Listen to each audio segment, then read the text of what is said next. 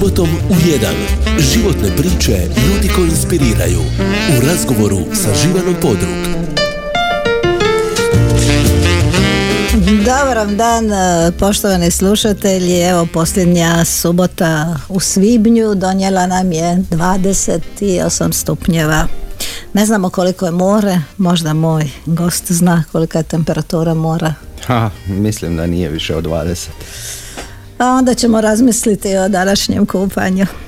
Dobar dan još jedan put, dobar dan mom gostu, Krešimir Škugor, ali ja ću ga zvati Krešo jer ga tako svi zovu, profesor e, povijesti geografije, srednjoškolski profesor, jedan od začetnika poznate kviz udruge Šibenik, poznate kao Kuš. E, dugogodišnji sudionik e, ove naše pub quiz scene koja je, moram reći, u Šibeniku uglavnom vezana za Azimut i jedan od idejnih začetnika nacionalne kviz lige srednjih škola. Dobar ti dan Krešo i dobro nam došao. Dobar dan vama i vašim slušateljima.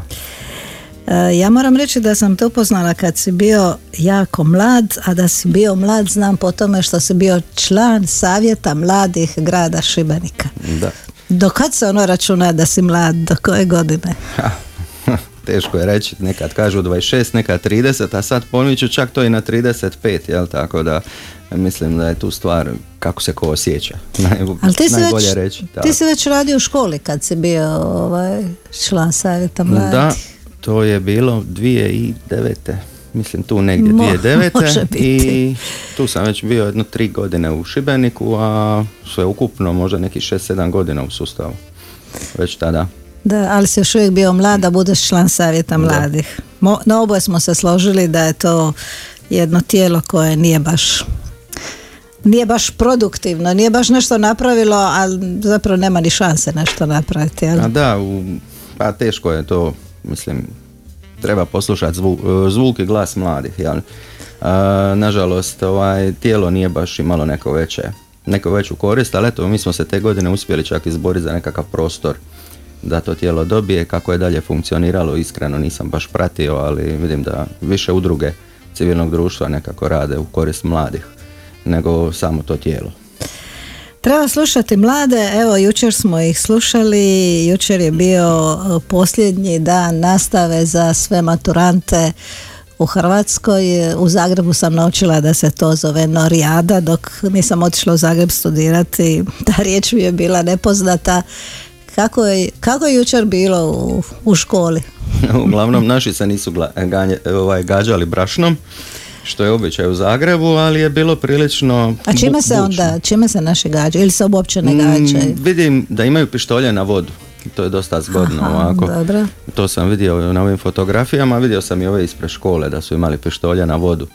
E, tako, bilo je dosta bučno, moram priznati. Tako da mi smo bili jučer popodnevna smjena medicinska škola i tako trebalo je negdje do tri po četiri popodne i onda su se razešli vjerujem da je jutarnjoj bilo puno teže izdržati svu tu buku i odraditi nastavu. Jučer smo malo o tome pričali, odnosno mi smo bili na kavi, a oni su od prolazili malo ono gore prema gimnaziji. E, ti si rekao jednu rečenicu koju sam upamtila ovako. Dobro je da puše bura jer da puše jugo onda bi mi svi ovi glazbeni zvukovi koje oni slušaju dolazili jer ti živiš na Šubičevcu. Tako, tako je, ja sam gore. Da, i tako smo došli na temu što nažalost ti naši mladi ljudi danas slušaju. Ja sam rekla cajke, a Nataša mi je rekla trep. E sad, šta je to, ja pojma nema. Pa, e, da, e, primijetio sam zadnje dvije godine prije ove naravno e, puhalo je jugo. I svi ti zvukovi što su oni proizvodili ispred gimnazije su dolazili nama na Šubićevac kako sam ja manje od 100 metara prilično je bučno bilo. I po meni je to jedna razina glazbenog neukusa to moram reći jer ta glazba ja je prije svega ne razumijem. Um, je li to zbog moje generacije ili zbog činjenice što to stvarno ne valja ali ne mogu reći da nemam baš neki glazbeni ukus imam ga, ali tu glazbu ne razumijem. To je najblaže što mogu reći. Mislim da je to nešto što potpunosti nema smisla. najjednostavnije rečeno, taj glazbeni izričaj, e, tekstovi koji se slažu, zvukovi koji se proizvode, nedostatak melodije, ja iskreno ne vidim što je u tome privlačno. Mislim da ta glazbena, taj glazbeni izričaj, taj trep, ajmo reći, danas je u, pravilu popularan više zbog subkulture nego zbog melodija koje nudi. Mislim ovako, ja sam bila mlada, ti si još uvijek mlad, e, imam djecu koja su tu negdje tvoja generacija. Nikad nitko nije slušao takvu glazbu. Kako nam se dogodilo da nam danas ti mladi ljudi u 18. godinama masovno slušaju? Pa, kažem vam, mislim da tu nije stvar glazbe, već je tu stvar subkulture koju, koja je proizašla iz takvih ovaj, muzičkih tonova. Ovaj, ove neke stvari koje im se nude mladima danas, prije svega preko društvenih mreža, oni su svi umreženi, oni dolaze do podataka do kojih mi puno teže dolazimo, dakle tu su oni daleko ispred nas jer se razumiju te stvari, mene iskreno to ne interesira. Ja neću otići ni na TikTok, ni na Instagram, ne znam, ja se još uvijek koristim kao stara garda Facebookom, ovaj, oni dolaze do tih nekakvih videa, informacija, tonova i zvukova koji su popularni. Međutim, ti tonovi prate nekakav tip ponašanja tih koji nude takve stvari na tim društvenim mrežama i njih interesira što ti ljudi točno rade, a ne kako to zvuči. A onda taj tip glazbe prirodno dolazi u sto. E, meni je to prilično nemelodično, a ja osobno s neke subjektivne strane smatram da glazba prije svega mora biti melodija. Melodična, a onda iza sebe imati nekakav tekst koji ima težinu, koji govori o nečemu, koji govori o nekakvoj priči, ne znam, to je poezija. Poezija i to uglazbljena poezija. Takva glazba treba biti, nažalost, ovo danas je jako, jako loše. Oni do te glazbe, oprosti, očito dolaze na društvenim mrežama. Jer ja sam se cijelo vrijeme nekako zavaravala da je Šibenik ostao izvan nekako te struje, cajki, da je to možda nešto što se sluša u nekim klubovima u Zagrebu ili u Splitu ili da smo mi nekako ostali izvan toga, ali očito nismo. E, pa ako gledamo ovako sam grad kao grad, u gradu to nećete čuti u samom onom užem dijelu, starom dijelu grada jer nitko, e, nitko ne drži nikakav ugostiteljski ili bilo kakav objekt u kojem je tako nešto popularno. To je jedan od razloga, sadite, to je ono što se kaže dobra u lošoj stvari, loša u dobroj stvari, što ćemo jako malo mladih i vidjeti u centru grada. Dakle, on njih ništa tamo ne privlači u našoj staroj gradskoj jezgri. Tu se sad trudimo preokrenuti trend. A određeni klubovi ovaj, puštaju takve stvari. Međutim, meni je bila nevjerojatna ovaj, nevjerojatan podatak prije godinu dana kad mi je jedna od moja učenica, sad je već izašla iz škole, kad sam je pitao gdje su oni izlazili, gdje izlaze s obzirom da ih ograničavaju te neke stvari u Šibeniku i ne nude im se stvari koje oni vole. Sad neću ulaziti u to, to dobro ili loše, oni su kaže, oni kažu pa čujte, ovi stariji 18-19 godina imaju automobile položene i onda vam idemo u Biograd na zabavu. I meni je to bilo šokantno da djeca iz našeg grada odlaze u Biograd na zabavu jer se kao nemaju gdje u Šibeniku zabaviti. E sad, tu je teško donijeti nekakav konkretan zaključak, je li to dobro, je li to loše, svakako je loše da se voze 30 km negdje, to je opasnost na cesti, ali onda s druge strane mi koji ne volimo takvu glazbu smo, hvala Bogu, kako se kaže, izolirani od nje, odnosno ne dolazimo u susret s njom. Dakle, kod nas je ovdje ta situacija da mladi nažalost nemaju baš dovoljno sadržaja, one sadržaje koje oni vole e, jako su ograničeni, da im se tako nešto organizira ovdje, a e, u staru gradsku jezgru ne odlaze. To je ono zbog to je ono što je problem kod nas. Ovaj, moramo jednostavno naći način da ih privučemo. Pitala sam te jučer zašto ne idu azimut, ti si rekao da oni kažu to je za stare. Da, to je za stare, međutim počnu dolaziti onda kad otiđu na fakultet. Jer ovaj, vidim dosta studenata koji su bili moji učenici i dolje su, ali srednjoškolci neće dolaziti. A mislim, iskreno, kad sam ja isto bio srednjoškolac, neću odlaziti tamo gdje su mi profesori da me gledaju šta radi. Jel? Tako da, da to, su, to sam jednostavno imao takvu nekakvu zadršku. A poslije kad oni otiđu na fakultet pa upoznaju neke stvari, pa dosta njih upravo preko tog i pub kviza koji je iznimno popularan u cijeloj državi, e, dođu na taj tip zabave, onda dođu i sjednu, onda se podruže i počnu dolaziti dolje u staru gradsku jezgru, odnosno ili u Azimut u ovom slučaju.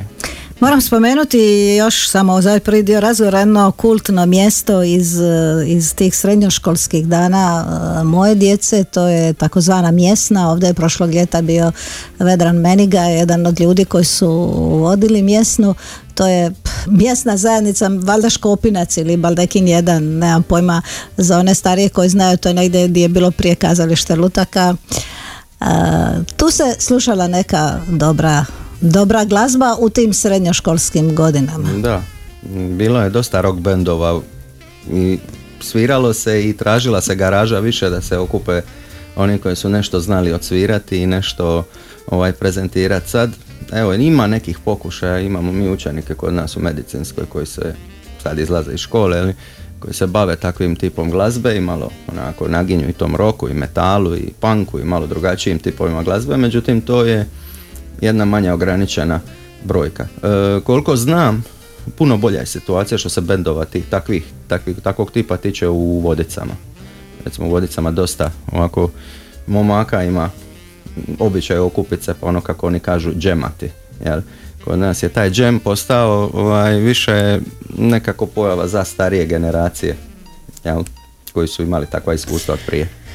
A dobro, eto, valja se nadati da će sad su ovo odradili školovanje, još ih čeka matura, možda s nekim godinama im se i glazbeni ukus promijeni, a mi ćemo svirati za početak nešto po tvom izboru što je daleko od ovoga o čemu smo pričali, evo ti najavi što slušamo za početak. Za početak Logical Song od Supertramp. Po izboru mog ostaje Kreše Škugora.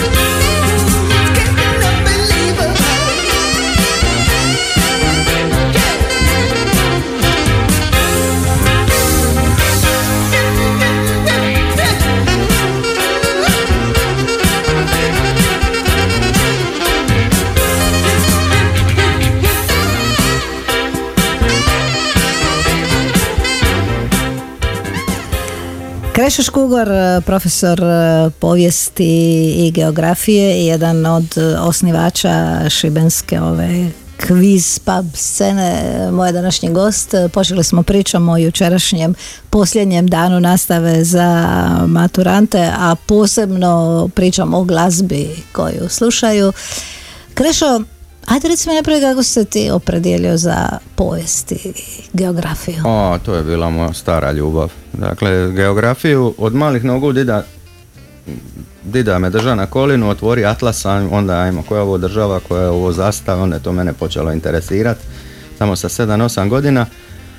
A tamo je negdje s 11-12, sjećam se da sam slomio ruku i kako je bilo ratno vrijeme, niti je bilo knjiga, televizija dosadna i tako dalje. Ima sam jednu fenomenalnu profesoricu, sad je ona savjetnica iz povijesti, Loranda Miletić i ta je žena stvorila jednu nevjerojatnu ljubav. Sjećam se na, da, da. na Petra Krešemira. E, ona je stvorila jednu nevjerojatnu ljubav i to se jednostavno stvorila, ta jedna privoženost s tim predmetima i ja sam tamo sa 12-13, to, to, to i to. I kad je došao trenutak s 18, ja sam roditeljima rekao ja to hoću, ja to volim oni nisu ništa rekli, pustili su me, ja sam to upisao, nakon toga to sve lipo u roku završio i eto, došao sam do toga. Tamo negdje na drugoj, trećoj godini sam shvatio da ću raditi kao profesor, jel? To sam te baš htjela pitati, jesi li razmišljao o tome? E, medicinska škola, to je škola koju sad radiš, ali radio si i u osnovnoj školi izvan Šibenika. Znači prvi posao je bio 2003. kao absolvent, neka zamjena je bila iz geografije, nikoga nije bilo. I onda nakon toga, nakon što sam završio, bilo je par osnovnih škola, pa sam otišao malo u Split, pa sam tamo bio u osnovnoj, pa sam završio na kraju u Imotskom, e, u, odnosno u osnovnoj školi Zmijavci, e, jedno 6-7 mjeseci i nakon toga ovdje u medicinskoj školi, s tim da je s njom bila u kombinaciji i strukovna, i industrijska, i tehnička, dakle cijeli onaj tamo blok praktično sam radio, a onda je od 2019. samo medicinska.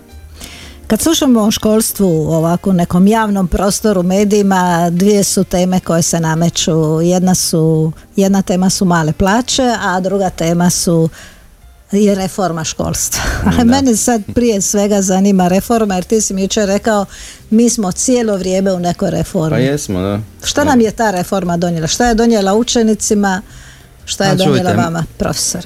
Ja ne znam više kako se postaviti prema tom pojmu da smo mi u reformi. Evo sad ulazimo u reformu strukovnog obrazovanja, dakle učit ćemo tu modularnu nastavu, skraćuje se dosta ove opće obrazovne predmete, što ja smatram da je velika šteta jer je to nešto što stvara kvalitetu biti društva. Dakle, ja uvijek kažem da nećemo živjeti da bi radili, nego ćemo raditi da bi živjeli. I život je sve ono ostalo poslije posla a život su sve ove ostale opće obrazovne stvari koje mi dobivamo i mi tu dosta srozavamo sada u biti jednu opću kulturu potencijalno, neću reći da je to sigurno, vidjet ćemo kako će to izaći. Ne mogu sad staviti ruku u vatru da će biti loše jer ni ne znam detalje. Ali ovako na prvu mi se čini da ćemo potencijalno srozati cjelokupno dakle, znanje našeg naroda i nekakve stvari koje nas ovaj, čine drugačijima od drugih, prije svega u, u Europi. Naši učenici dobivaju dosta znanja, neki kažu da je dosta toga nepotrebno. A, mislim, nikad ne znate što vam u životu može trebati, život je dug. A, tako da, a ta, taj način, odnosno ta kvaliteta učenja naših učenika do nazad nekoliko generacije je bila prilično zavidna. Dakle, djeca su učila, prihvaćala, ali su i znala, znaju neke podatke. E sad, šta će biti u budućnosti, to ćemo vidjeti s ovim modularnim. Tu prije svega govorim za strukovnjake, za strukovne škole. Gimnazijalci će i dalje imati svoj zavidan opseg gradiva koji će dobivati i e, znanja, a onda opet s treće strane postoji to što ne znam koliko ćemo moći stvoriti sa ograničenim ovaj, opće obrazovnim sadržajima interesa. A to je, to je nekakva sad pitanje koje ćemo vidjeti. Hoćemo li moći nekoga zainteresirati za neku stvar, nešto što bi ga moglo usmjeriti da obogati svoju struku uz nešto opće obrazovno u budućnosti. Kaže ono šta će, ne znam, šta će nekom budućem električaru ili vodoinstalateru povijest što je totalna glupost jer mislim da je baš uh, u potjeri nedavno u kvizu potjera bio jedan čovjek iz Šibenika koji je rekao, ne znam kako se zove, rekao da je električar i super znanje je pokazao. Ja se poslije malo interesirala, rekli su mi on je član te naše ove kvizaške e, scene. Dakle, e, znanje nikad nije nepotrebno. Tako je, mislim, naši, mi smo poznati po tome da znamo. Naš narod zna. To je ona ljepota kojom se možemo ponositi. I bit će šteta ako nam to oduzmu. Odnosno ako oduzmu to budućim generacijama. Kad smo pričali malo jučer o školstvu, onda smo se dotaknuli jedne isto vrlo aktualne teme, a to su roditelji. I to posebno roditelji u osnovnim školama, ali i u srednjima. Dakle, e, bilo je vrijeme kad je profesor, nastavnik, učitelj bio autoritet. I tako su se prema njemu ponašala i djeca, ali i roditelji.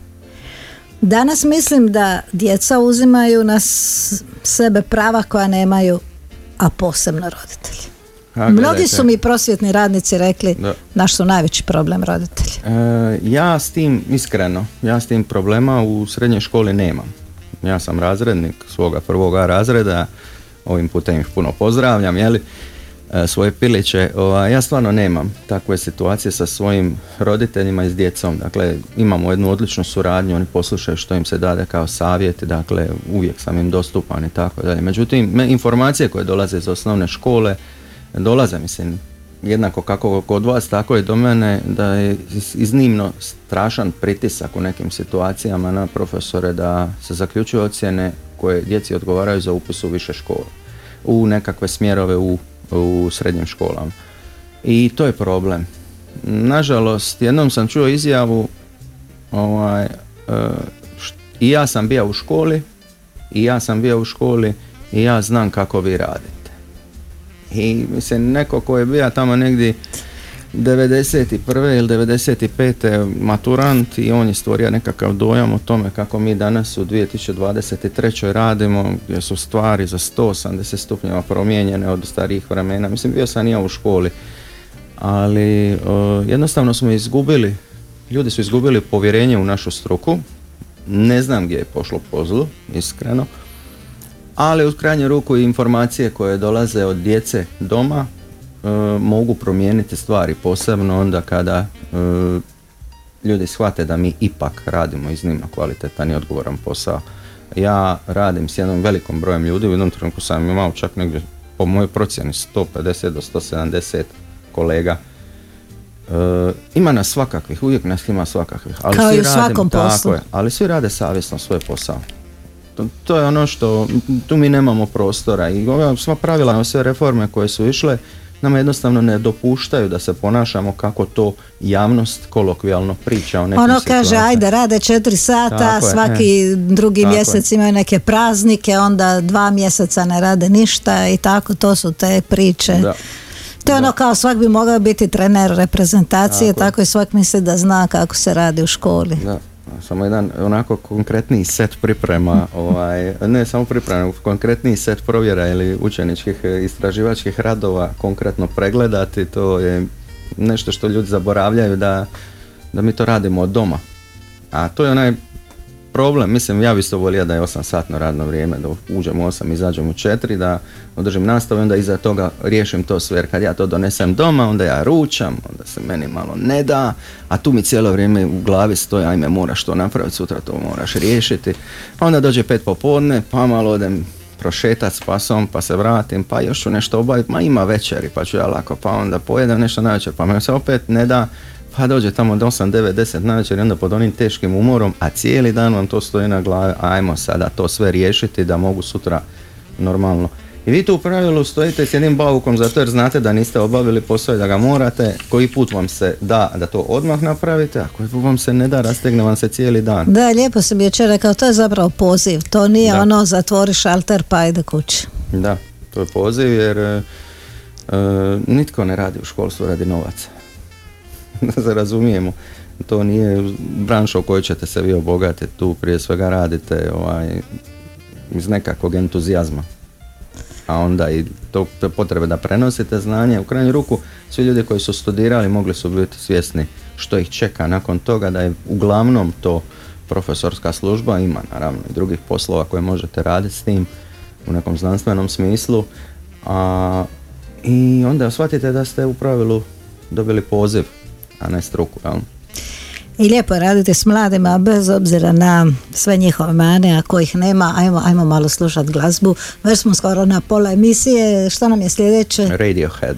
Radiohead po izboru mog gosta Kreše Škugora.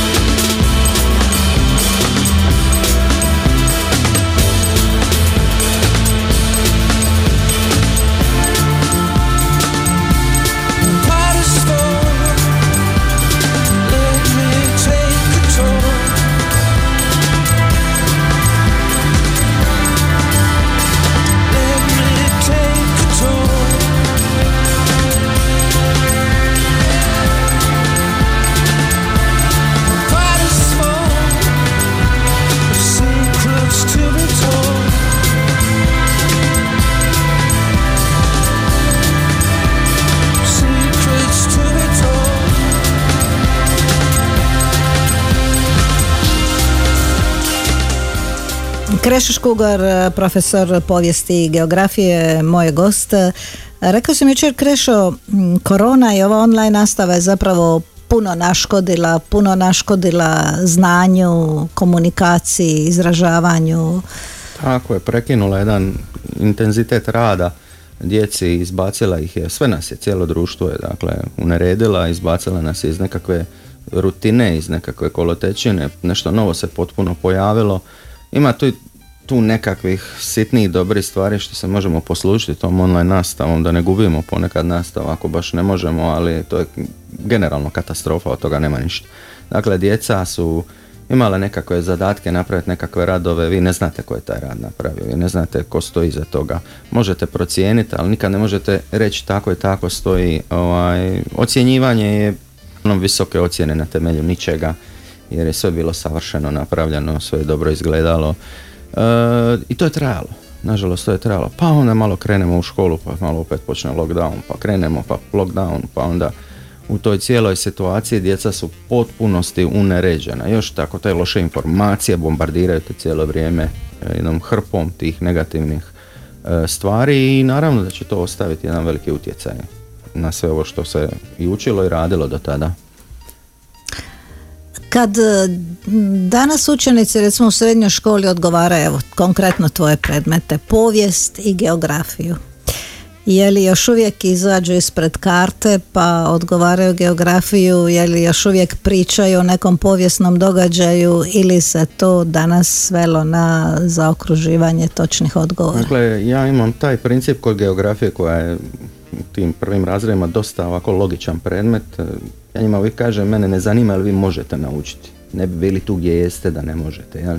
Mene zanima šta ćete vi s tim što ste naučili. Razumijete li vi o čemu se radi, možete li vi logički povezati pojma, možete li vi nastavne jedinice spojiti u jedan zajednički e, konkretni odgovor i donijeti zaključak.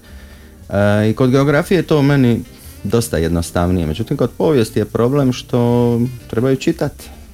Tu sad kad najavite test pa onako ima 30 stranica teksta, nema 30 stranica teksta, nego 30, 40 stranica udžbenika, onda oni se uhvate za glavu koliko je to, onda ja njima prebrojim koliko slika ima, koliko ima ovih nekih prijelaza s lekcije na lekciju i tako tehnički oduzmemo ono 20 stranica, ostane 10 stranica teksta. To je katastrofa.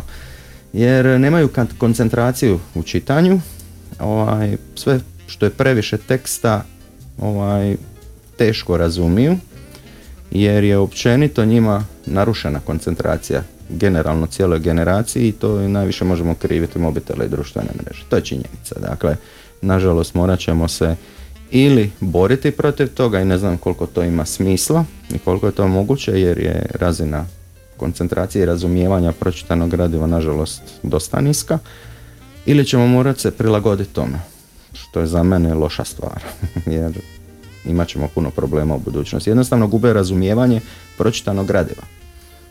I onda kak, nekad jednostavno postavite pitanje, ajde ispričaj mi četiri, pet rečenica o nekakvom povijesnom pojmu, poveži mi uzroke nekakve, kako je došlo do nečega i tako, povežite se, oni krenu govoriti ono što se sjećaju.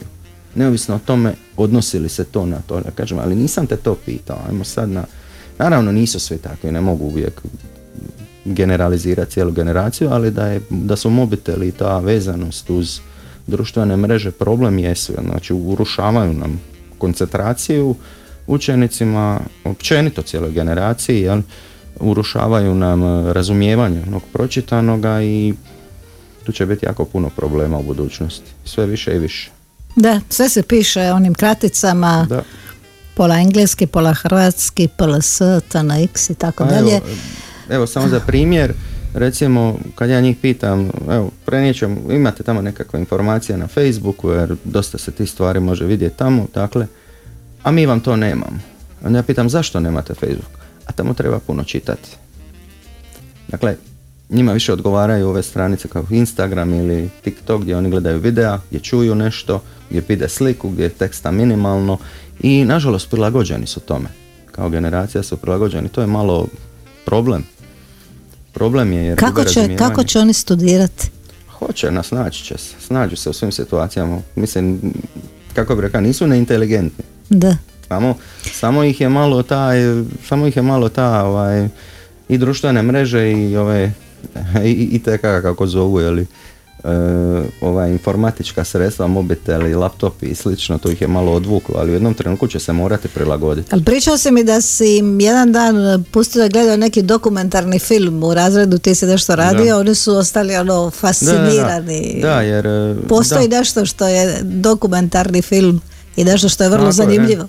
Njima je to dosta bilo ovako zanimljivo, privuklo im je pažnju, ovaj, vidjeli su neke stvari ovaj, koje su bile interesantne to sad na kraju godine, jeli, kad smo gotovi s obradom i onda si možemo priuštiti jedan sat, tako da s učenicima ovaj, pogledamo nešto i zanimljiva je ta njihova reakcija meni bila, kako su fokusirani u potpunosti, gledali to i nešto novo vidjeli. Dakle, oni vjerojatno i ne znaju. Postoje takve stvari da su im dostupne, da mogu u svakom trenutku doći do toga i pogledati. A možda neki interes stvori mimo svega ovoga što ih učimo. Jel? A onda se dogodi čudo, dogodi se e, ova nacionalna kviz liga srednjih škola. Ajmo samo malo zasvirati jer to je tema koja doista zaslužuje posebnu pažnju. S jedne strane cajke, nemogućnost koncentracije, pisanje, ono polurečenica, ne čitanje lektire, to mi je nešto pre, pregrozno, a onda dođe tako jedan, jedno bogatstvo znanja. E, ne znam što slušamo, slušamo... Uh, why does boy alive?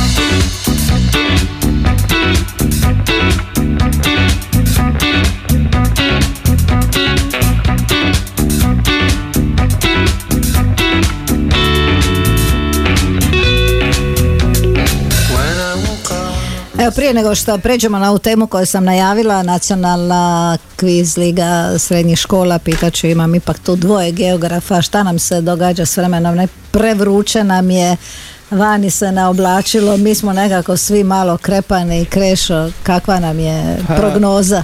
Ja mislim da su ovo mogući pljus koji nekako nizak je tlak, pa onda imate ove tropske uvjete, ujutro se zagrijava, onda isparava, onda preko od podne do dva se počne to sve skupa kondenzirati gore i stvore se ovi nezgodni oblaci i možda padne i pljusak. Je i ono što znamo privremeno je. Privremeno je, da. I prognostičar naš je najavio da su da mogući pljuskovi tako da je moguće, ali ne mora se dogoditi. Tako je. Ne mora se dogoditi. Dobro, e. možda, se, možda se još i okupamo. Ko čemu ja uvijek o kupanju. Da. Dakle, e, pričamo o tome da s jedne strane imamo e, učenike koji nisu baš zainteresirani za školsko gradivo, koji nema, ne vole čitati, ne razumiju što čitaju, slabo se izražavaju, a onda se pojavi jedan pravi bum znanja, odnosno e, bum kad je riječ o brojnosti ekipa koje se prijave na nacionalnu kviz ligu srednjoškolaca. Ajmo Krešo za početak kratko kako je do svega došlo s obzirom da si ti jedan od idejnih začetnika. Da, e, došlo je do ideje nakon što smo osnovali udrugu 2018. Dakle, o, generalni stav svi u nas udruzi je bio da se nećemo baviti sami sobom, već ćemo izaći u javnost, znači ponuditi ovom gradu nešto. I onda smo tako, Dino Bartulović i ja sjeli jednom prilikom popet piće i tako, šta bi mogli, šta bi, mi mogli nešto sa srednjoškolcima, pa ajmo vidjeti, vamo tamo i došli smo na tu ideju na jednom slučajnom tako kavi, ali I ajmo ča probat nešto. I to je bilo 2019. godine, onda sam krenuo ono, što se kaže, u diplomatsku akciju, malo razgovarati s ravnateljima, kako sam velik broj ravnatelja osobno poznao, dakle, sam se, radili smo, jel, odnosno bili su mi šefovi, onda sam ja otišao kod njih, čujte, ja bi to i to, oni su rekli nema problema, moj blagoslov imaš, samo me nemoj ono, tražiti da ja sad moram nešto organizirati, nego vi to organizirajte, škola ima svoje jeli, nekakve obveze, ne brinite se ništa, mi ćemo to preko udruge i te 2019. smo počeli s gradskom. Tu smo ograničili broj natjecatelja, imali smo svako natjecanje, dakle 75 do 75 natjecatelja iz svih srednjih škola u Šibeniku, svi su sudjelovali, plus učenici koji su sudjelovali mimo toga, koji su dolazili igrati, ali nisu bili u natjecateljskom dijelu. I bi, uspjeli smo dovršiti sve doslovno 3-4 dana prije lockdowna. Uspjeli podijeliti nagrade, tadašnji župan nas je ovaj, svojim prisustvom dakle, počastio i došao i čestitao toj djeci, dakle podržao nas je u tom projektu i mi smo vidjeli da stvarno imamo dobar proizvod, da nam treba malo doraditi i onda je izbila korona i sad smo tu gledali na koji način ćemo ponuditi, hoćemo li preko nekih online platformi i tako dalje, međutim to ništa nije imalo smisla, ali smo dobili vrijeme za organizaciju ovoga što smo ove godine radili. E, I onda smo devetog mjeseca krenuli sa, u stvari ne, lažem, od e, prošlog proljeća smo mi već lagano krenuli jer smo imali jedan projekt s jednom bankom i tu, tu, su, tu su nam se otvorili kontakti srednjih škola, nakon toga u devetom smo krenuli s ofenzivom, što se kaže, po drugim školama i u konačnici skupili u jednom momentu preko tisuću prijavljenih natjecatelja. Samo u Šibeniku smo u jednom trenutku imali prijavljeno 32 tima, pa sad puta 5 to je 160 učenika. Dakle, ono da vas glava zaboli gdje ćete s njima. Naravno, taj I to, ne, to nisu samo gimnazijalci, ne, moram ne, reći. Ne, nisu samo gimnazijalci, dakle bile su zastupljene, mislim, sve. Ne mogu se točno reći, treba bi pogledati popis, jel koja škola fali, makar jednu ekipu da je poslala, mislim da su sve srednje škole šibenske e, bile zastupljene i svi su prijavili po tim. E, to je naravno dočekano s oduševljenjem među njima i tu smo mi shvatili ona jednu bitnu stvar. Ponudite im sadržaj, imate ih. Dakle, to je to. Vrlo jednostavno. Mi smo na konačnici počeli to održavati u kući umjetnosti Arsen. Imali smo svaki četvrtak 120 do 140, ovisi kako kad, ovaj, mladih u centru grada. Ovaj, to je bilo svaki drugi četvrtak i osim toga naravno privukli smo jedan izniman broj ovaj, drugih gradova. Dakle, bilo je u natjecanju, natjecanju oko 30 gradova, preko 13-14 županija hrvatskih je dalo svoje predstavnike i ono što nas je iznimno ugodno iznenadilo je kad su nam se škole iz Hercegovine javile, iz Širokog brijega i Posušja, oni su nas pisali, molim vas možemo li mi sudjelovati u tamo, mi imamo i orformljene kvizaške ekipe, mi vam dosta radimo po hrvatskom školskom programu, ubacite nas, mislim naravno da smo prihvatili to, konačnici su izborili čak i sudjelovanje u finalu Posušje i Široki brijeg. Jako smo ponosni na taj dio priče. Finale bilo u Šibeniku, u Arsenu, pobjednice su Šibenčani. Pobjednice su Šibenčani, da. E, imamo dvije anegdote s njima. Oni su dakle dan prije ovaj, izračunali kolika je vjerojatnost da će oni pobijediti. To je mi se nevjerojatno bilo, mi smo stajali moguće. e onda su u konačnici, e, da to je ta anegdota u biti, oni su rekli ako su, uključili smo kaže te, te, te i te varijable i pod uvjetom da ovi neki nisu varali, mi ćemo 100% pobijediti, kaže i na kraju tako i bilo. Dakle, to je ta ekipa, jedan komad, e, moram ih i posebno najaviti jer su e, napravili kviz za početak naše ljetne sezone, dakle ispred, e, ovaj, na travnjaku ispred Azimuta, dakle kad krenemo sad u šestom mjesecu, oni će otvoriti sezonu i održati svoj kviz, dakle za široke mase. to nam je iznimno drago što smo ih na taj način uključili. Da, pobjedili su naši šibenčani, zanimljivo je da su sve šibenske ekipe bile u finalu. To je valjda ta prednost domaćeg terena, kako bi se reklo u nekom sportskom žargonu. Ovaj, e, stvarno su pokazali iznimno znanje. Znamo da stoji iza toga e, svoga znanja jer smo mi direktno kontrolirali da ne bi bilo slučajno nedopuštenih radnji dolje u Arsena. Dakle, kontroliramo, u krajnju ruku moramo biti taj nekakav primjer ostatku države. Se ne, da se na fair e, način dolazi do svojih rezultata To govorim samo zato da odmah odmaknemo eventualnu mogućnost da neko kaže eto u Šibeniku je pa su Šibenčani Da, pa su im namistili, je, to je to, je to naše, ali? O, ne, nitko nikad nije to rekao, ali eto, znate, uvijek postoje ti koji bi mogli, ali stvarno, eto, ono što se kaže, stvarno su zaslužili apsolutno svoju pobjedu nevjerojatnim znanjem. A i ovaj kviz što su sastavili, vidio sam ga, moram priznati da su da su stvarno dobro to, to odradili. A jučer sam mi pročitao u SMS poruku koju su ti poslali, to sad nema veze s onim porukama o kojima mi pričamo, koje su Tako je. Znači, e, polupismene, bez pola slova. Tako je, ma ne, mislim, generalno bi bilo generalno bi bilo jako loše generalizirati sve ove Uvijek stvari. je Ovo sve loše prvo što smo da. u početku pričali, to jesu te neke devijacije protiv kojih se moramo boriti, ali ali s druge strane ja sam iz dana u dan ugodno iznenađen kak idejnošću i dakle to voljnošću mladih i mojih učenika u krajnju ruku da nešto rade, kakve oni ideje izbacuju i kako voljni su puno toga raditi. Dosta je ponekad školskog gradiva dosadno. A onda i dajte da nešto rade onako polu, kako bi se reklo, vezano u školu, polu sa strane. Oni to oduševljeno prihvaćaju, bacaju se na posao. S druge strane, njihove stvarne kvalitete ovaj, ne mislim ljudske, nego jednostavno radne, radne kvalitete, vidite onog trenutka kad odu na praksu, ono, nešto malo je lošije uči, a nije zanima, njega to zanimalo ili nju, a onda odjednom na praksi čujete informacije nevjerojatno koliko kvalitetno radi, kako dobro su predani, vrijedni, e, marljivi, dakle ulažu sebe, razmišljaju glavom, tako da teško je to generalizirati sad u nekoj određenoj situaciji. Ovaj, što se Jel to pada kiša? Da, krenuo nam je pljusak. meni je otvoren prozor, dobro.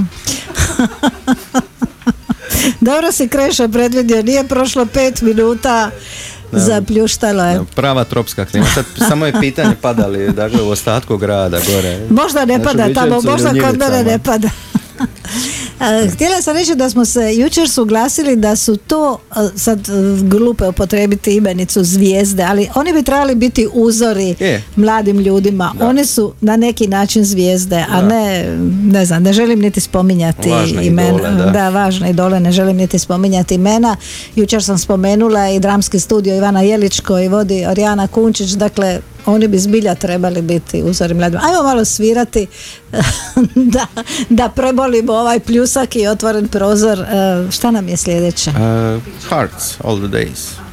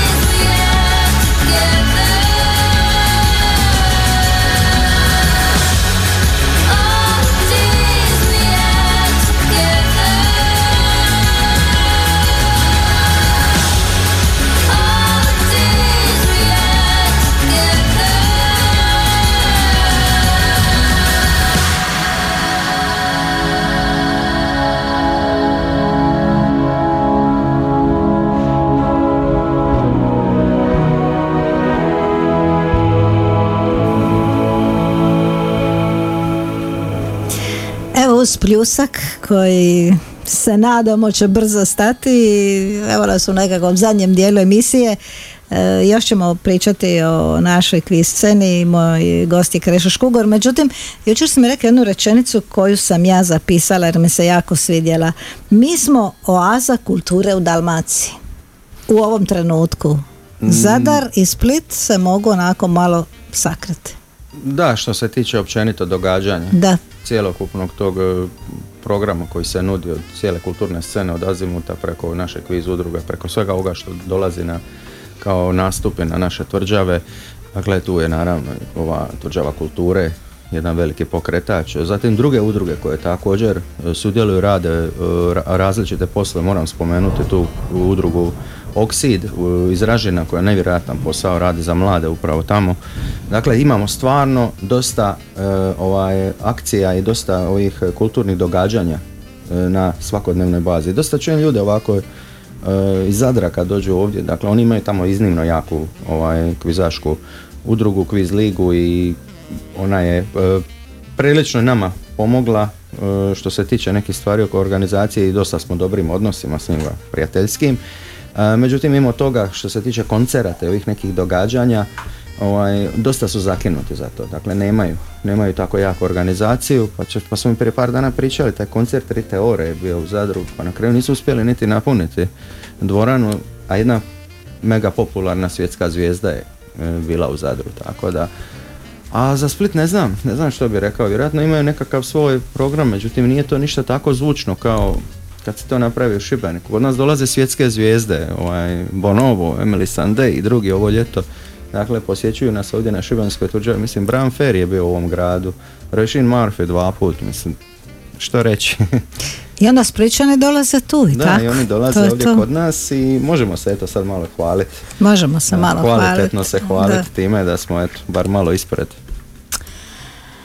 Šibenska kvizaška scena posljednjih godina je baš ono vrlo respektabilna.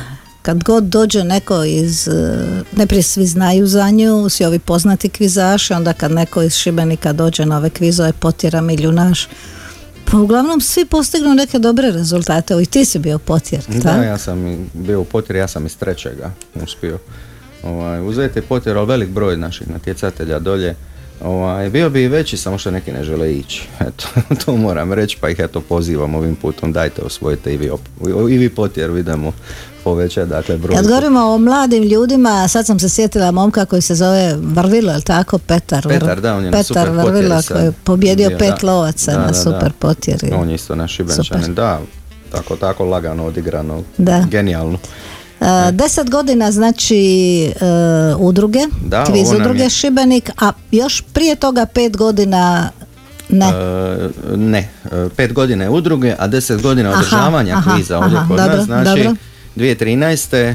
je u biti klub Šibenčana je bio taj idejni začetnik, ljudi iz kluba Šibenčana su započeli to s božićnim kvizom 2013. godine i i onda je krenulo samo od sebe. Mislim, ljudi su se navukli, mi smo bilo uopće oduševljenje, idemo, idemo. Onda smo krenuli, pet godina smo imali tu ligu, a ove godine ćemo proslaviti nekakvim programom, naravno, od jeseni, upravo taj naš e, desetogodišnji kviz u Šibeniku, počet će službeno, mislim, sedma kviz liga.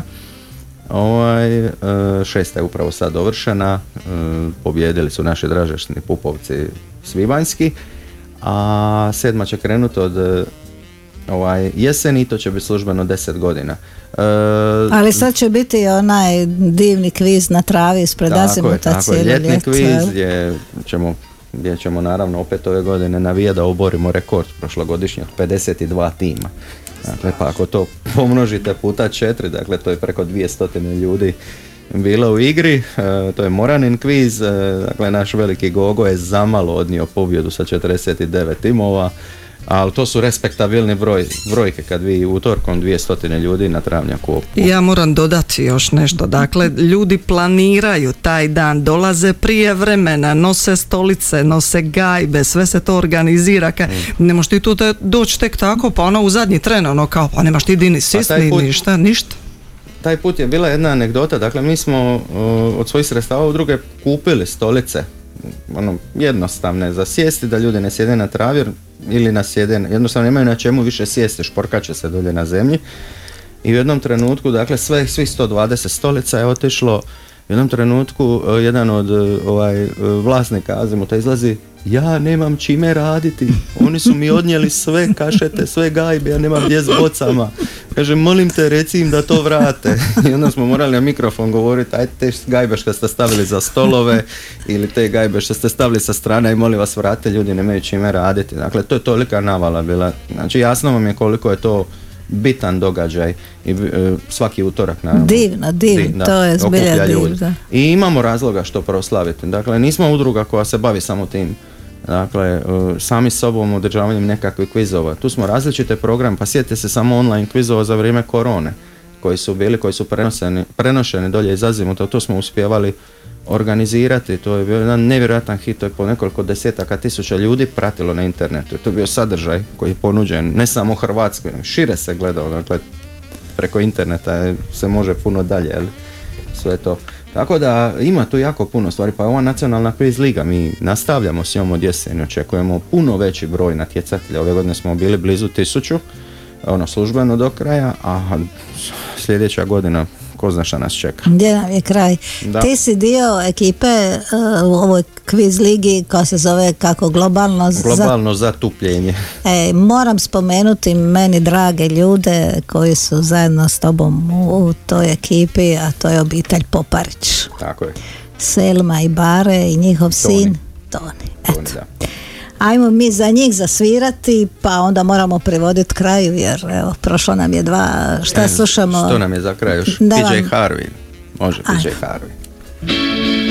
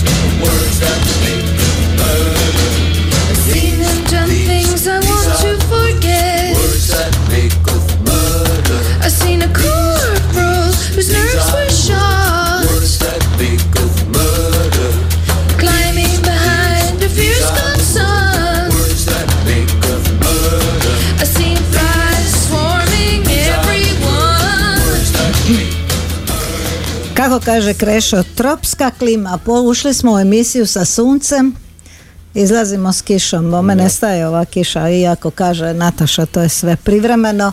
E, Krešo Škugor, e, profesor povijesti i geografije, evo nas na kraju, e, pošto su ipak nekako mladi, čini mi se najvažnije o čemu pričamo, ti imaš neki ovako recept, ajde da ga tako nazovem, mm, imaš jedan poseban odnos prema njima pa dobiješ nekako njihovu suradnju i pažnju i odaziv. Ima li tu neka tajna? Prvo i osnovno s njima treba razgovarati, ne uzimati ih zdravo za gotovo, ne podcjenjivati ih, to je dokazala ova naša nacionalna kviz liga, ne možemo ih podcjenjivati, treba uložiti jedno ekstra razumijevanje prema novim generacijama, jer nisu ni mene moji roditelji razumjeli kad sam slušao ACDC, Nirvanu i Pearl Jam, pa eto, to je njima bila buka.